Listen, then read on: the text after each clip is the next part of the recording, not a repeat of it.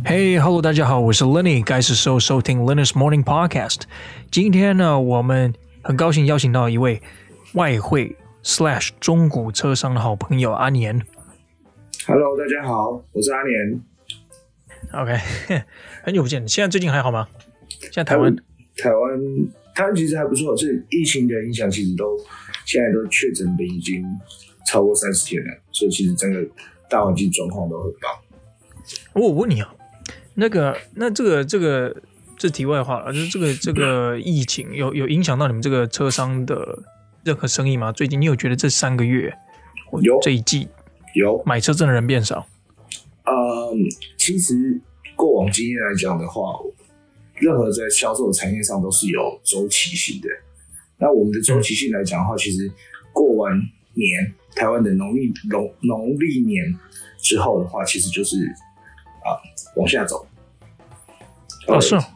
对，所以我们基本上每年的在三月、四月、五月这一季，等于是喝西北风，养蚊子的。为什么车会在这时候比较卖不出去啊？啊，在台湾有习俗相关吗？还是说有什么什么节庆买车会比较有？没有有，其实其实它是在台湾比较是一个。比较符合民民生的问题，台湾台湾买车，台湾人买车，尤其是在台北，其实我们、嗯、我都这样讲了，就是呃想要大于需要。嗯，对，台北的交通便利性到火车，现在的火车有所谓的区间车，有所谓的啊捷运，所谓的公车，这些的便利性已经大于你为什么要买车？嗯，外你你可以做大众运输的事情啊，便宜，时间又准确、快速，对对，对，停车又很方便啊，停啊不是也不用考虑停车的事情，对不对？对，而且？完全没有买车位或租车位的问题，所以 maybe 买车是一种 show off，maybe、嗯、对，所以但不能严格不能完全这么讲啊，还是会有所谓的。需要需要性的层面，出去玩、在家人看医生，whatever 这些的层面存在，但是大部分普罗大众我们来讲，我们就是说想要是大于需要的。嗯，对。那所以这是以啊，你说你继续说。所以所以我们会比较在这一季啊，你说这一季来讲，就是比较会是一个低迷期，因为刚过完年，可能。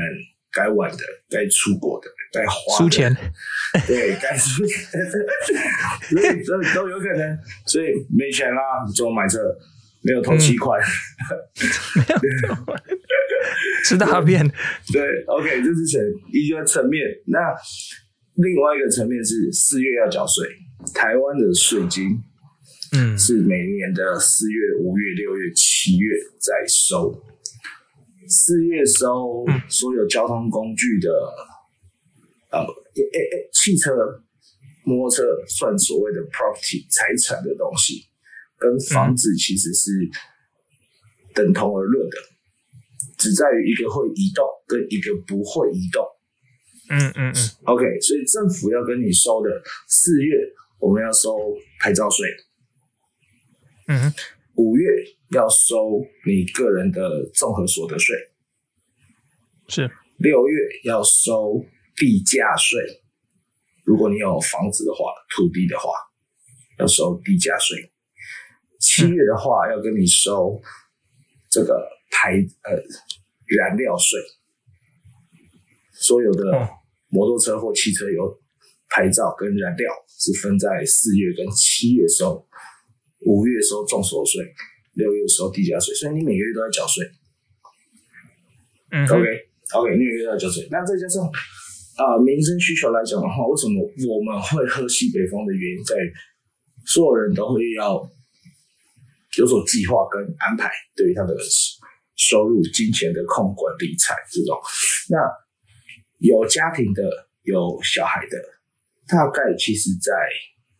四五月的税金，尤其是重所税蛮重的哦的情况下，他会需要留一笔钱，因为他的小孩大概在六月的时候要准备开始放暑假。对，补习班、才艺班是先收费，六月的时候，六、嗯、月底左右就差不多要跟你拿钱，因为你的小孩七月八月的时候要开始来上课，所以我要先收。对，所以我就必须评管评估，我每个月可能赚五万，可能赚八万、七万，whatever 的实质收入。可是如果我还要缴一笔贷款，那我的贷款能力多少？我可能房子已经在贷款中了，我可能有生活开支，我还要再小朋友的一笔费用。然后再加上我本来可能现在就有的交通费，我还要再缴税，那我怎么会有多出来的心力跟能力说，我换换车，换一台新车，换一台啊、呃、新的款式，我重新再付一笔基本的头期款，然后后面再继续背贷款。所以现在，所以其实很难，所以我们一般来讲是这样子的状况。过那。那我问你啊，这个你说二大概过年完之后，一直到五月、七、五月、六月左右时间，这些比较低迷期，车比较不容易卖的时间，中午车商大概都在做什么事情？你们有在做这些保养啊，帮忙代做一些贴皮的，做做呃，我也不懂啊，但是大概都在做些什么事？你要听啊，官方说法还是想听实话？我们这个当然要去听肮脏，哎，不是肮脏，实话对。那那那，我跟你讲，我先讲官方说法好。讲官方。如果一般这种状况，我们就是在准备商品。我店里不可能完全是空城，只需要有一些所谓的啊，我们所谓的囤货，所谓的现场的车辆。OK，这是其中一部分。那我们就是所谓的准备商品，车子需要整理啊。基本的 maybe 维修，maybe 美容，maybe 保养、洗车、打蜡这一类的。嗯哼，OK，这是官方说法。那我可以告诉你，实质的状况就是打电动，就是 就是就是看没事做。而且尤其这个季节很讨厌，就是啊、呃，台湾在环境来讲哦，四五月就是所谓的梅雨季。嗯，对，时不时就下雨，比方说，you know。现以及这啊，现在来讲，我们这礼拜下了一整个礼拜的雨，嗯哼，五天哦，不夸张，没有停哦。对，这个这个都有影响，对，就是你也只能待在家里，你也不能干嘛。我还是要去呃，那对于上班来讲，我们还是得出门去工作，去家里去离开。可是站在消费者的立场，我不可能跟你看车啊。嗯，对啊，对啊，你。我我问你啊，就是说，嗯，我很好奇啊，嗯，你们这个外汇车行哈，中国车行，你们有要管这个库存嘛？你们像这种一般这种卖新车的这种 dealership，你们会把车放在某个地方吗？你们会合作租一个地方放车吗？还是你们都自己各自处理自己的库存？如呃，你这个问题，我觉得我分两个部分来回答。我分两个部分，第一个部分是，如果说还是会有一部分的商品是需要在台湾的，是已经哦已经从国外运回来的，这是会有的事情。但会有一部分一小部分是东西其实本身是还在国外的。我我我，因为外汇车，我要这样解释的原因，不能不是全部都来自于美国。外汇车的定，oh, OK，嗯，外汇车的定义是全部都是从等于这个叫国际贸易的方式平行输入进来台湾。那以现行面来讲，台湾有的可以有呃美国、日本、欧洲本地。德国也 maybe 英国，以现阶段来讲，那再加上还有一个是到呃俄罗斯，目前最远的，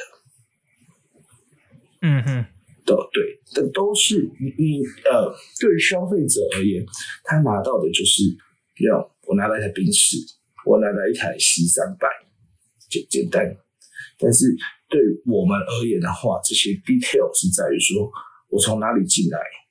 我从什么人手上进进回来，这都还是层层有关系的。那现在在台湾还是会有所谓你刚刚问的前面那个问题，会有一部分是现实已经在台湾，我让你看得到东西，就是这台，现在在你眼前的这台，白的、黑的，随便，好，就是这台，你看到的，啊，你上坐上去，喜不喜欢，满不满意，它有什么配备，那多少钱，啊，价钱我们里面谈，啊，类似这样的方式。那所以，所以那台车有点像是你们的样板车啊，就是哦，好，这台 C 三百就是长这样。那 exactly，你有不能这么，因为我说分两个原因，其实就是、嗯、如果你现在看到现场这一台，就这一台，我跟你，你懂我意思吗？你坐上去这个，对对对，就是它了。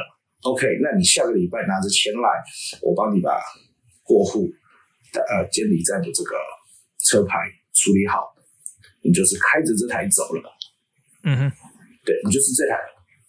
No，没有，不是不能当样板车，因为严格讲，这个行业的商品踩了另外一个半只脚，在我们一直都知道的传统产业，就是所谓的中古车、二手车，所谓的 second hand 里面，嗯、所以你拿到的就是一台 second hand car，就是这样，就是现场的这个东西。那。它的优势在哪？是价格上的优势，还是说它的透明度？我说它的这个车的历史、车的状况，还是价格上的优势？它它有什么样的优势？在在中古车，或者是说外汇车，还是其实他们很类似？它其实是一个一体两面的东西。其实它就是我刚刚讲的哦。它其实踩了半只脚的中古车，传统产业的这个已经行之有年的东西的行业里面，它就是中古车，它就是一个中古车。但是你说它的优势面在哪里？优势面又分两个点，第一个是在于说价钱，车子，我最近新学到的，可以跟大家分享。车子这个东西就像冰块一样，它只会融化，它就融化到最后，它变成的东西叫做水，它不再是冰块了，它没有价值。一包冰块还要卖你二十块，你知道？水不用。为什么这么讲？一台车现在它有一个价值，maybe 三百万，maybe 四百万，它的价值随着时间，随着时间，不管它有没有开，有没有动。它就会往下走，走到最后一天，嗯、它就是废铁。I don't care, I don't，就是对于所有人来讲，I don't give a shit。他不管今天是宾士，他 maybe Maserati，它 maybe Ferrari，他 maybe Porsche，whatever。过了某某的那么一天，它就是废铁。所以，他的东西的产品的优势在于说，现在这个 moment，你拿多少钱换？什么样的东西？嗯哼，优势点在这里。那选择上，选择上会比较丰富嘛？就是国外只要有，我就帮你输入，我就有办法帮你输入，只要能力可及啊。选择上会不会比较多多样化一点？不完全。嗯，这个东西就会卡到的事情。为什么说不完全？严严格来讲是对的，你讲的是对，但是为什么我会说不完全？因为台湾卡了一个东西叫做环保法。台湾卡了一个环保法的情况下，我们每一台车哦，我这样解释，每一台车会有一个款式存在。比方说，二零零七年的 C 三百，跟现在我们普罗大众看得到的二零一五年的 C 三百。都是叫 C 三百，对吧？对。可是它形，可是它形式上分了。二零零七年的叫形形式叫 W 二零四，现在二零一五年的形式叫 W 二零五，所以它是下一个 generation 的产品。对。哦、oh，OK。那于对于政府这一关，我们卡了一个五期环保法的情况底下，再卡了一个中研院的。所谓的车辆测试中心 ARTC，它很严格的点在于说，它必须测试每辆车辆的灯光、为什么灯光？我不管你这 HID 或者是新款的 LED，它要你的灯光为了保持安全，不会去打到对向车辆的驾驶眼睛，安全。嗯，所以我要做车辆测试，你这台车进来符不符合这个规定？再来，它测试你的噪音，测试你的废气，测试你的污染，这些等等的所有东西，总共有高达八样测试。这个东西的测试点在于说形式，如果形式不一样，这分得很 detail。比方说，每我们知道哈，车辆都会做所谓的小改款，可能你的造型不一样，灯的不一样。物呃，前面的灯，后面的灯，或者是呃，whatever 各个款式的很多可能性的小地方的不一样。那嗯，不好意思，全部重新测。那这一张车车辆测试的合格证，高达费用台币六十万。等等等等等，你说一，你说拿到这张证，还是这一台车你要去测它？这张六十万。车上的做法，我这样分析给你听啊。车上做这一张证，在政府这一关就是高达台币六十万。所以，比方说，OK，你今天想进一台，嗯七四三，然后 Addition One，那我说哦，可是现在台湾没有哎、欸。对啊，我按照我不知道台湾没有，可是今天我想要，你可不可以帮我搞？可以。可是你的车价加上关税加上运费了以后，还要再加一张合格证六十万哦。你能接受？我帮你搞。嗯，可是所以只要没有那一张样板，对，你就要重新再办一张。对，为什么？因为这就是样板。这一张样板的定义在于全台湾第一台，你就是得付这笔钱。可是你就觉得很贵。因为这这样总加起来的金额，跟你直接走进宾士总代理买一台 C43，可能价差只有十万。嗯，我为什么要跟你搞这一套流程？我还要等你从国外运回来，我要等船运的时间，我要等美国内陆运，美国地大的内陆运运的时间，然后的台湾车辆测试中心的时间，到我拿到，好啦，你很厉害。我帮你一个月就可以搞定，我为什么要等一个月？我只差十万块。对，对啊，我去宾士下个礼拜就可以给我了。嗯，那怎么做？这个样板车上的做法就是摊提，一台车六，一个款式六十万，我进十台车，一台是变六万。对对对，我再夸张一点啦，七三百就好了，我进三十台车。这个东西才价值两万块而已啊！我摊提在每台车上，所以你只要有这张证是针对这个款式的，嗯、你就可以开始卖这个这个这个款式这个这个系列。所以只要任何新的东西，你就要再办一次。对，哎，不用麻烦了。其实大家同同业之间可以互相帮忙，就是互相帮忙摊替。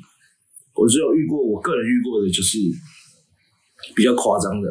那也比较车辆是特殊的，我那个时候是呃 mini 的敞篷版，嗯哼，那当时全台湾只有一个车商有在台中，那我们经过这个台北市汽车工会的介绍，哦，我们去找他，那客人想要办，我觉得我们觉得 OK，单量引进是 OK 的，我们并不想囤货。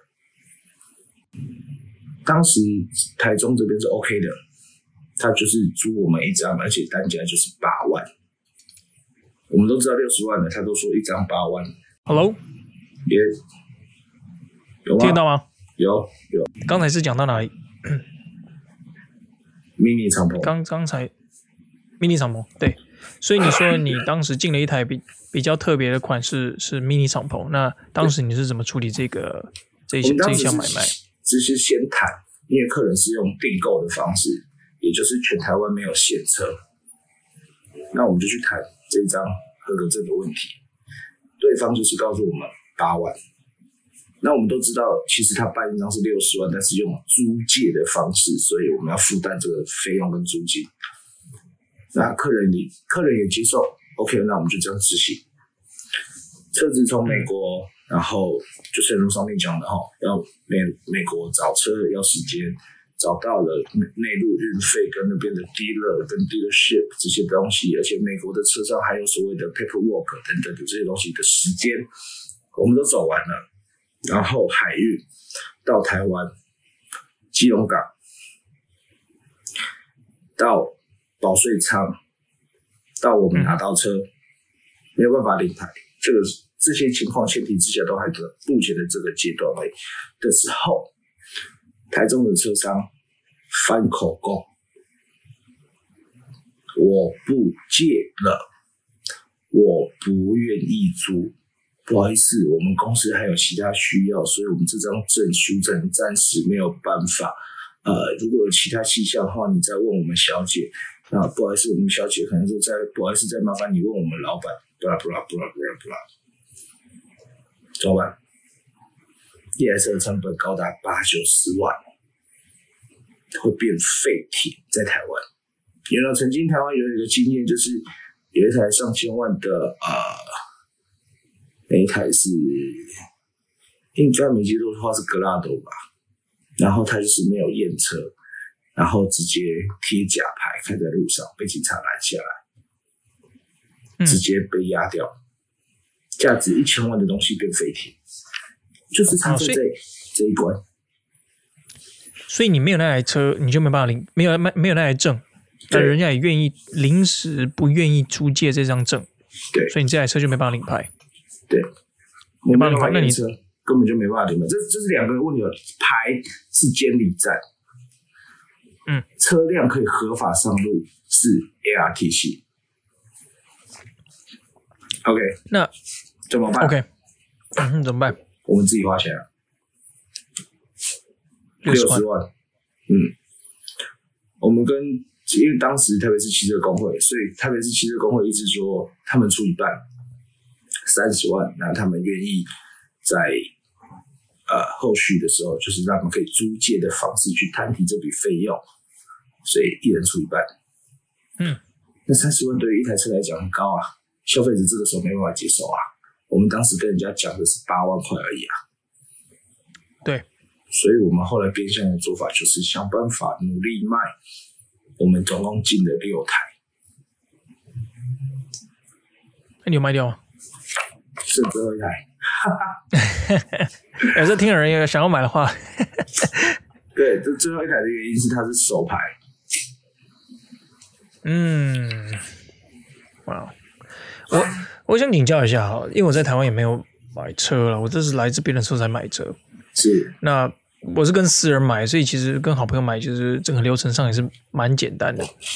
对，那如果在台湾想要买外汇车，你有什么样的问题是该问的？基本款的问题，你该是从哪里着手？该怎么样去跟商家沟通？有点像剪头发一样，你没有跟设计师好好的去沟通，你最初最后剪出来的头，你一定是不喜欢的。这个这些沟通、这些话语、这些问题，该该怎么去问？你你可不可以跟我们分享一下，跟跟大家讲一下？嗯，如果是消费者的话，我觉得。我先讲哦，就包含你正如你刚刚举例的剪头发这件事情，去找设计师这种东西，要么 Plan A，你本来就认识设计师，你信任他的手法、工法、流程，让你舒不舒服，剪出来的剪出来的商品你满不满意，你喜不喜欢？Plan A，OK，Plan B，嗯，我第一次到美国，我不知道找谁。有没有朋友可以帮我介绍一下？不能逼，因为有你信任的人。买卖商品所有的东西都卡在一个程度，叫做信任、诚信。不管是谁，买的人要拿出诚信，买的人要卖拿出，卖的人要拿出诚信。OK，但是如果你说问什么问题的话，其实这个，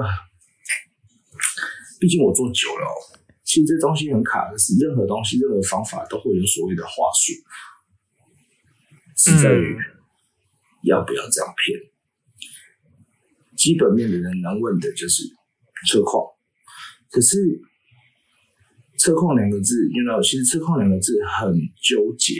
对于消费者来讲，很简单的两个字，对对，一般我们的专业来讲的话，这个很纠结。什么叫车况？嗯哼，一台车可能它的里程跑很少，可是它有撞，这样车况好吗？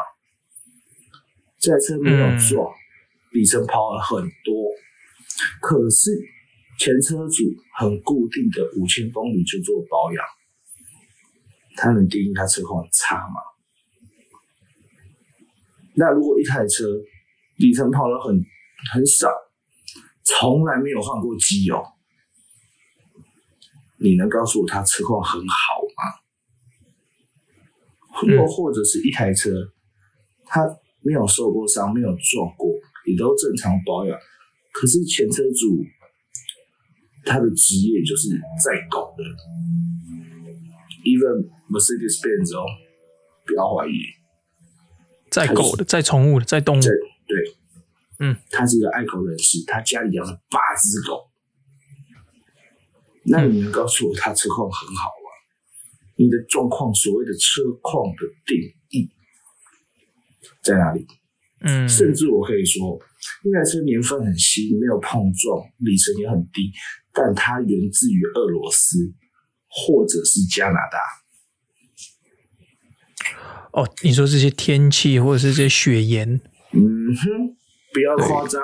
我曾经在基隆买过车，跟消费者客人买，他想换车，对，客人住基隆，我去基隆看车，引擎盖打开，门打开，所有车上，哎，漂亮车，没有撞，里程也跑的不多。嗯、直到我开，我从基隆开回来的时候，刚。牵回来，我让他当了一个礼拜的我上班用的代步车。忽然听到，哎，底盘怎么有声音？扣扣扣扣扣扣的声音。那为了确认，我去修理厂把它顶起来。一顶，除了三条线下巴掉到地上，我找不到其他更好的形容词。所有东西都生锈。哦天。所有，嗯，every single piece，跟甚至螺丝洒在那里，那你怎么办？你就整个大翻修吗？整个喷砂吗？喷掉？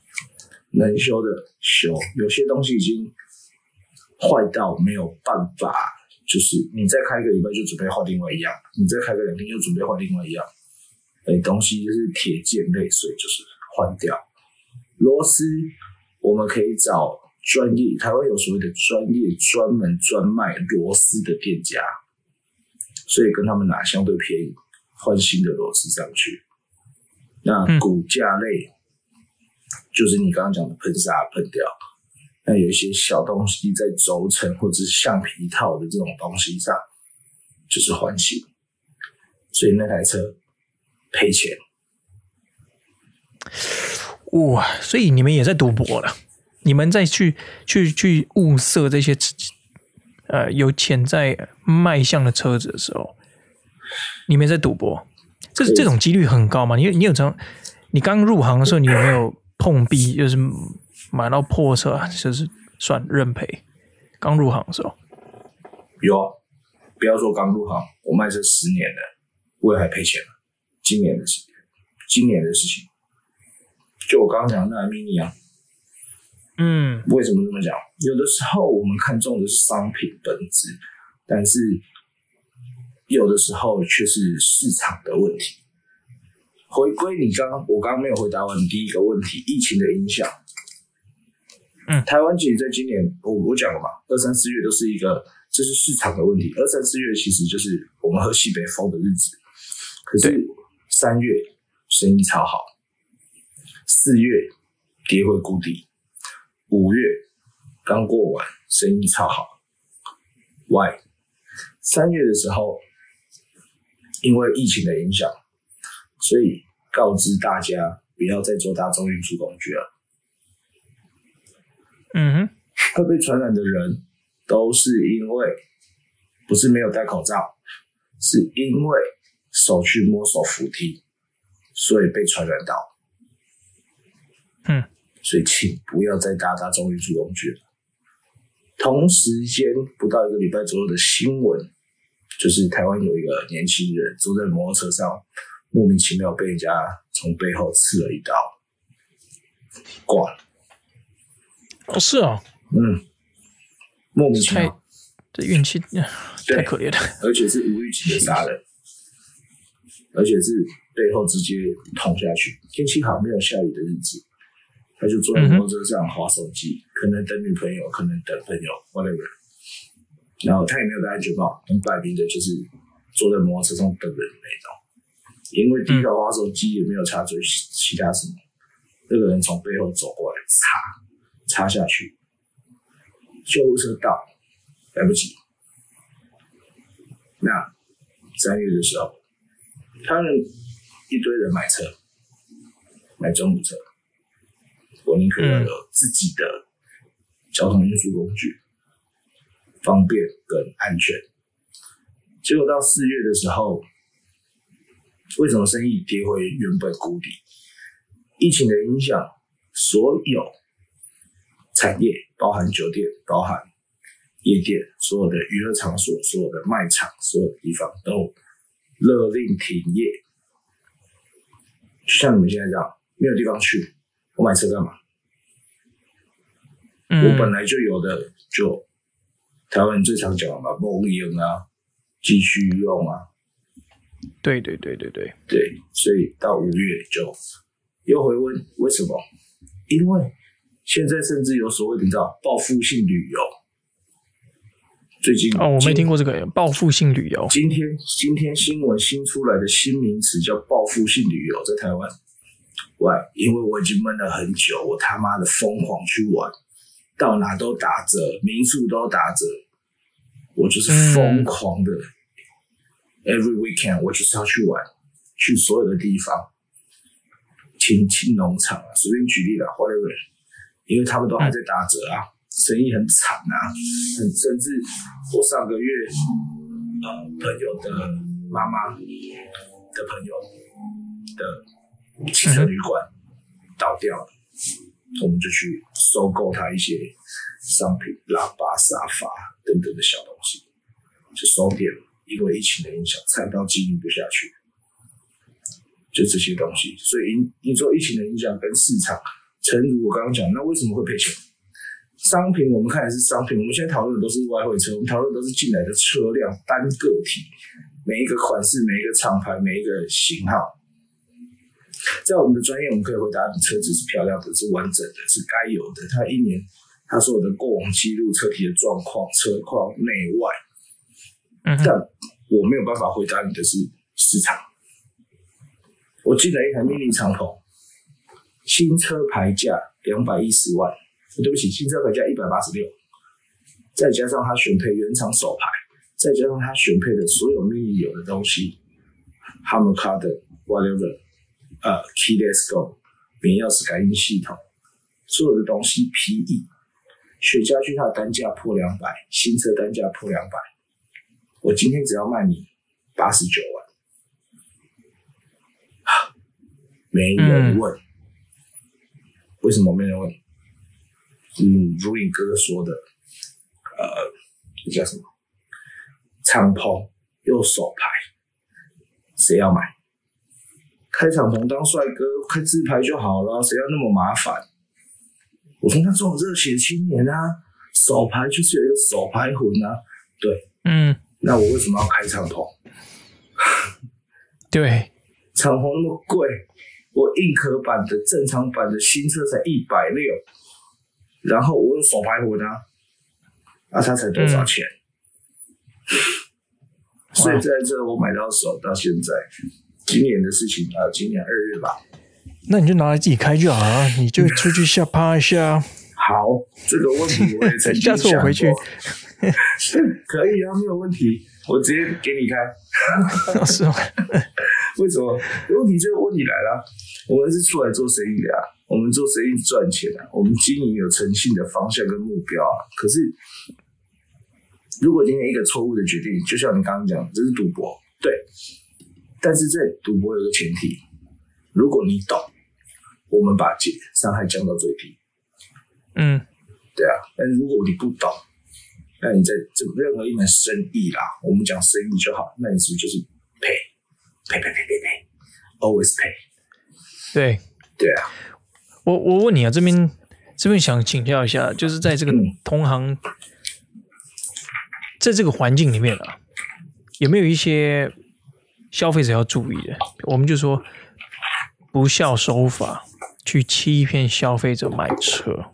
当然，这样有一点比较负面一点，但是有没有一些在业界里面大家是不敢说的？不会，我可以很大声的告诉你，这个业界其实很简单。嗯，我刚刚讲这个业界其实卡了。一半就是踩在传统产业里面了。那其实，呃，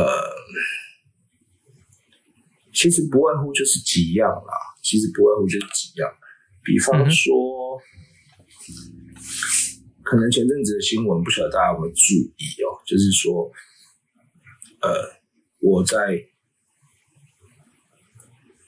我在某某认证车商。看到的一台车，然后我跟他买了，然后他提供了所谓的认证书，但是当我开回去以后，发现啊、前面曾经撞过，然后这里有受过伤的痕迹，那里有钣金钣过拉回来的痕迹，然后我跟他买的单价却又是啊、正常车的单价，然后这个认证。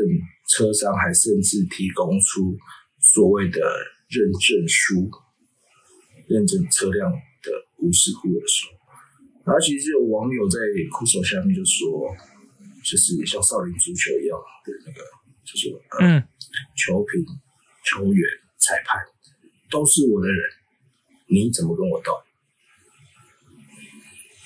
所以你们也被压榨，你们这个做外汇车商的人也被。你们也不是整个整个食物链的顶端，你们有时候也会被被骗就对了，呃，被欺负。严格不能这么说，严格讲，我们是食物链的顶端，因为我们可以直接，嗯、我们可以直接有能力，就是把客人从国外拿车子回来。嗯，可是最后重点还是一分钱一分货。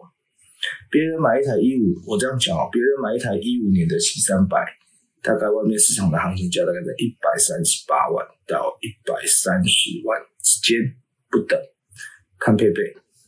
OK，嗯，我帮我妈妈买一台回来，她买一百五十五万，嗯，为什么？不应该我妈妈拿更便宜吗？还是说把我这个儿子让赚他二三十万？嗯，为什么为什么会比较？因为东西不一样啊。什么叫东西不一样？别人买到的车可能是六万 mile，所以折合台湾的 kilometer 的话来算，就是九万九万九万六千，对吧？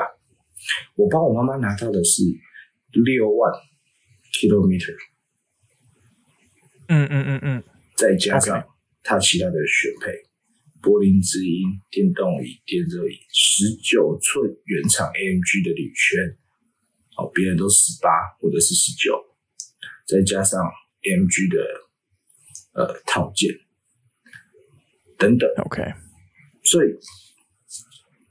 嗯。你说消费者端，我们在食物链顶端，但是这个东西没有办法让消费者全然接受，因为台湾的消费环境，相信你也懂，就是杀价是一个提摩机，杀多少就是多少。买葱可不可以就请你送我个蒜？类似这样子的环境是一直都存在的。所以他们在买的时候有没有像？像呃，这些消费者在购买的时候，有没有一些让你们商家觉得啊，这这这是真的不行，你出这样的价钱，我们真的是卖不出去，一些不愉快的一些买卖经验？或是奇妙的买卖经验，你们会怎么应对？其实有，我曾经遇过一个比较，客人一定会出价啦，但是有的时候我们会卖的很辛苦，因为不懂，所以不能怪消费者，单纯就是数字。一万块，我们 maybe 我们在讨论一个东西，然后我在跟你讨论一个一百万的东西，一万块很大吧？我现在卖你一百万，跟你卖一百零一万，好像没有差很多吧？感觉没有。对，可是对消费者有，对我们来讲有，因为可能我的成本已经九十九、九十八。对，你跟我出价一百。我本来要卖你一百亿的，你跟我出价一百，那加一点嘛，类似这样。可是我才卖一台一百万的车，我我换个方式讲，我拿一百万出来做投资啊，我不管投资在股票、期货、基金，我只有赚赚 ten percent。结果你一个出价，我连 ten percent 都不到。好，一百万，我赚你一万块。一百零一万，我只有赚你 one percent，白痴吗？我拿去放银行就好啦，而且我还不会赔，没有风险。对，所以曾经遇过这种经验，最好笑的经验其实就是客人，他来看 C 三百，他预算一百四十万，然后他来看 C 三百、CLA 二五零，完全都看。然后跟他讨论说，那还是我们帮你用代办引进的方式，可能单价会稍微高一点点，车辆的配备状况都会比较好一些些。对对啊，没关系没关系，我再讨论一下，我再参考看看，看是要用哪一种方式。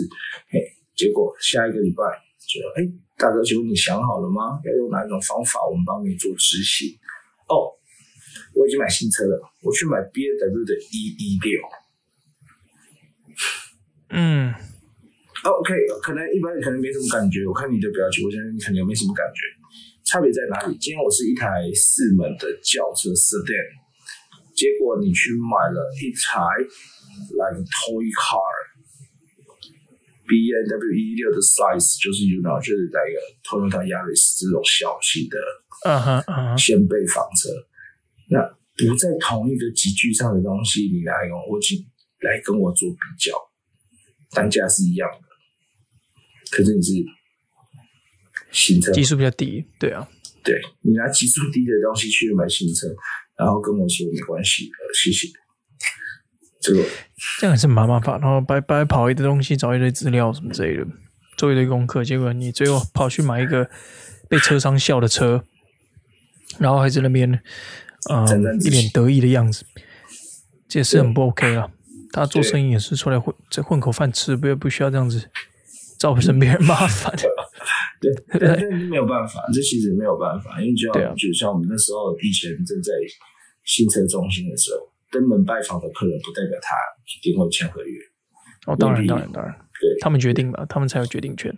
对啊，嗯，那像如果像我是一个完全没有经验的人驾驶啊，走进你的车车车行里面，然后去开始问你问，呃，这样讲好了。我们身为消费者，我们要怎么去去避免这些风险？买到呃事故车，买到这些车况差的。当然，这个车况就像你讲的，它是主观的一个意思，对，主观一个想主观的意见啊。嗯，但是我们要怎么避免买到一个会让你不开心的车？我们有什么方法？身为消费者的角度，好，身为消费者的角度，其实我还是再次强调，跟谁买是重点。跟什么人买是重点，在于是他的商誉。嗯，我们今天出门，不管你找医院好，我就这样换个方式问好：你家现在停水了，然后你要洗澡，你洗到一半，裤、嗯、子都脱了，肥皂都抹了，停水，嗯、怎么办.任何一个水电工来帮你，跟你说这个弄好的话五千。你还要跟他喊价吗？没办法，你呃，四千五嘛。OK，没有这种事情吧？我们出门消费，我们去 even 吃东西，都不会有所谓的这个狗血型的过程。你就是写在那里多少钱？这一碗卤肉饭，我今天要卖你四十五，我要卖你三十五，我要卖你二十五，是我家的事，你要不要吃？你要吃你就付，对，对吧？好，嗯，这个卡回刚刚你问的，如果一个不懂的人怎么办？这卡在这个商誉的问题的时候，我们有一个前提，你该赚的要给人家赚。嗯，所以这在任何服务业都一样。我今天要赚你钱，我就服务你，但不代表我我先讲了，但不代表这个行业里面的人都是这么的善良，就是还是有人就是想要一台车可以赚五十万，我会很骗，真的可以这样吗？真的可以这样啊，真的可以这样。有那种十万价值的车卖你他妈四五十万的，这样也很狠呢、欸。应该不能这么讲。比方说，我好，我用最简单的举例，一台车价值一百万。啊，对了，如果高单价的话，当然是可能是可以的。对，可是，一般正常逻辑，我的成本可能就是个九十，甚至 maybe 高达到九十五，我要买一百，我要赚那个 ten percent。是，对，利利润大概都抓。ten percent 是 ten to fifteen，对不对？嗯，no，大概就是 ten。严格讲，有良心的，对，正常了。以这个业界来讲，对。可是我卖一台有有中，我就可以赚不止 ten percent，我可以甚至 thirty percent。然后那个他的他的他的那个那个那个 report 又可以讲难听一点，就是造假，可以说这是没有撞的，所以卖你正常车的钱。嗯那这个消费者是无从没办法知道，这是完全是靠良心。严格讲，因为好很对，真的是靠良心。因为其实我看过太多黑暗的手法。什么叫黑暗手法？你说所谓的第三方认证，大家不采任何利益点，就是我帮你检验一台车，我就收你多少钱的工费、工本费，几千块。我就是单纯的检验，然后告诉你这台车哪里曾经撞击过，哪里曾经受过伤这种的。好，然后这台车甚至可以帮你看出，呃，有没有怀疑他曾经泡过水。嗯嗯，但这个东西严格一点讲，我可以花钱买。你说花钱买，然后也可以花钱把它处理掉，弄得干干净净的。完全没有痕迹，是，哦，那调里程数这种东西是真，这个是都市传说吗？还是真的有办法把里程数调成，就是明明开九万，把你开调成开五万？嗯，但是现在，嗯，有这种事情，有这种事情。可是现在不是电脑啊、呃，里程数是电脑记录，这个很难，还是真的还是有办法去破解？这卡在两个点。如果今天你买一台车是它本来就在台湾的车，它不是外汇车的话，那我们会说有所谓的原厂记录，就像刚刚讲的电脑记录这种东西。但这个东西卡在各资法，前一手车主跟你什么关系？你凭什么调他的记录？连车商都调不到了，更不要讲你是下一位消费者。所以我只要有能力把它调，它看起来里程数是低的，嗯，我就开一个低的里程数给你。是。里程数影响价格是影响多高？如果每一万 mile，你们你们怎么算？没有办法，跟没办法去量化。量化，嗯，这、就是一个大概，就是一个对对对，就是肯定是相对的状况上。所以我刚刚先回头，你刚刚讲问我车况这两个字，我怎么回答你？对对，我没有办法量化的东西，但是。他为什么这么卡的原因？现在政府很努力的试着想要可以管制这一块。嗯，哦，对，我一直没有讲，其实我个人的生平的原因，就是因为这相对的是以前所学的，跟包含所见识过的，跟呃这个现实面的东西来讲的差别，就是在于说这个业界的好处。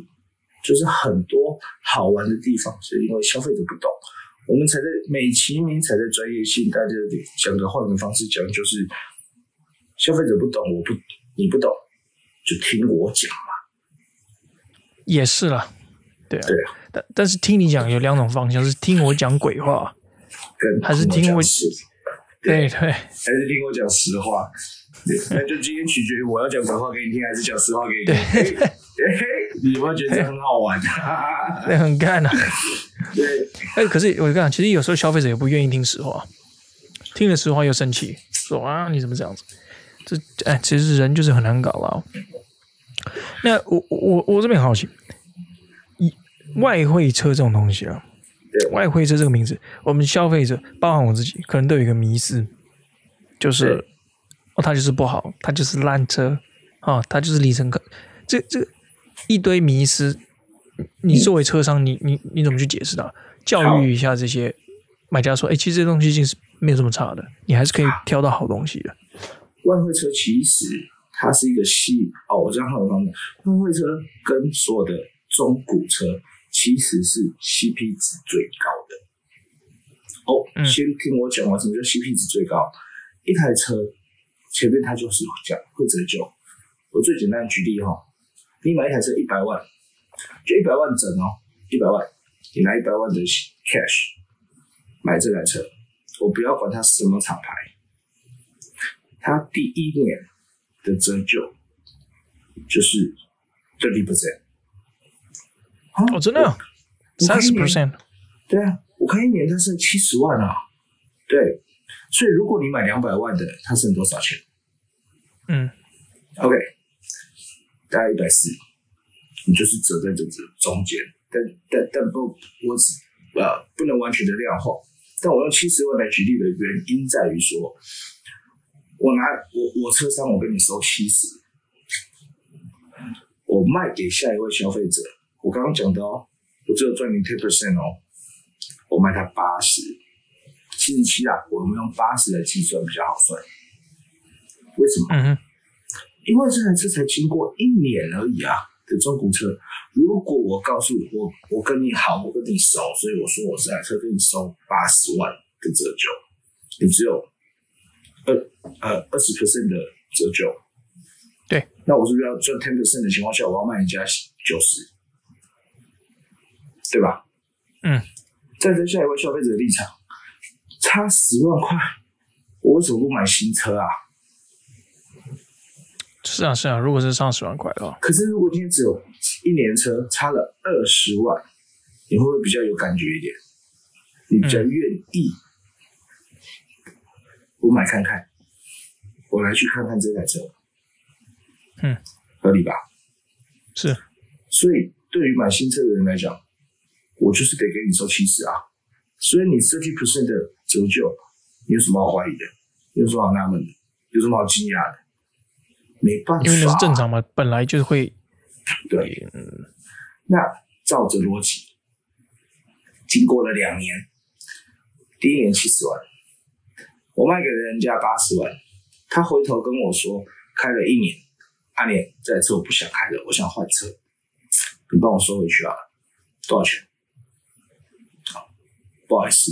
那我们跟你说的话，这个五十六，嗯哼，哎，为什么？因为我要再赚那个 ten percent，以八十万的七折来算的话，是不是剩五十六？我要卖人家六十四。嗯，而且你还要再加，你要收回来，你还要整理吧？那个就是其实严格讲哦，这是算在 ten percent 里面的。我看这个没有看准的话，我带多带叠上去的成本是我个人承担跟牺牲，所以我赚不到 ten percent 哦。哦，所以你们赚到的钱，你们预估你们赚到的钱中间会再提拨出来，呃，去整理车子，因为我知道你自己会整理车子嘛，你会做 detailing，这是一部分，所以也有一部分是我会扣在你的车架上。是，比方说刚刚举例。我卖你八十嘛，对不对？你开了一年，我跟你说正常逻辑是五十六，可是我还是要看车，为什么？因为如果你有现实的状况，我可能连五十六都不会给你，可能剩五十二、五十，我直接扣。为什么我扣？因为扣进成本里面，他不让你去修，消费者维修的单价跟我维修的单价肯定是不一样。对，因为你有认识一些。其他一些车厂，车厂可以帮忙嘛？用一些比较特定的东西。对，还有材料上的部分这些问题，我是扣管在成本里面。那我拿的相对低，我就扣你扣的少啊。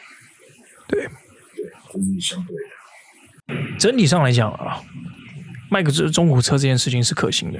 呃，买中古车这件事情是是是可行的。对，这是买中古车。我刚我刚刚还没讲完是外汇车的 CP 值。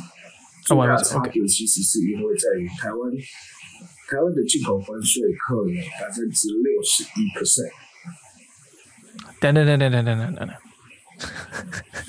你说买一台一百万的车，我要付六十一万关税。嗯，所以我在国外买，假设我从任何国家进来，我我调了一百万的台币出去，换成美金，或者日币，换成欧元，换成进来到台湾的时候，它瞬间成本变一百六十一万，六十一万是给海关的。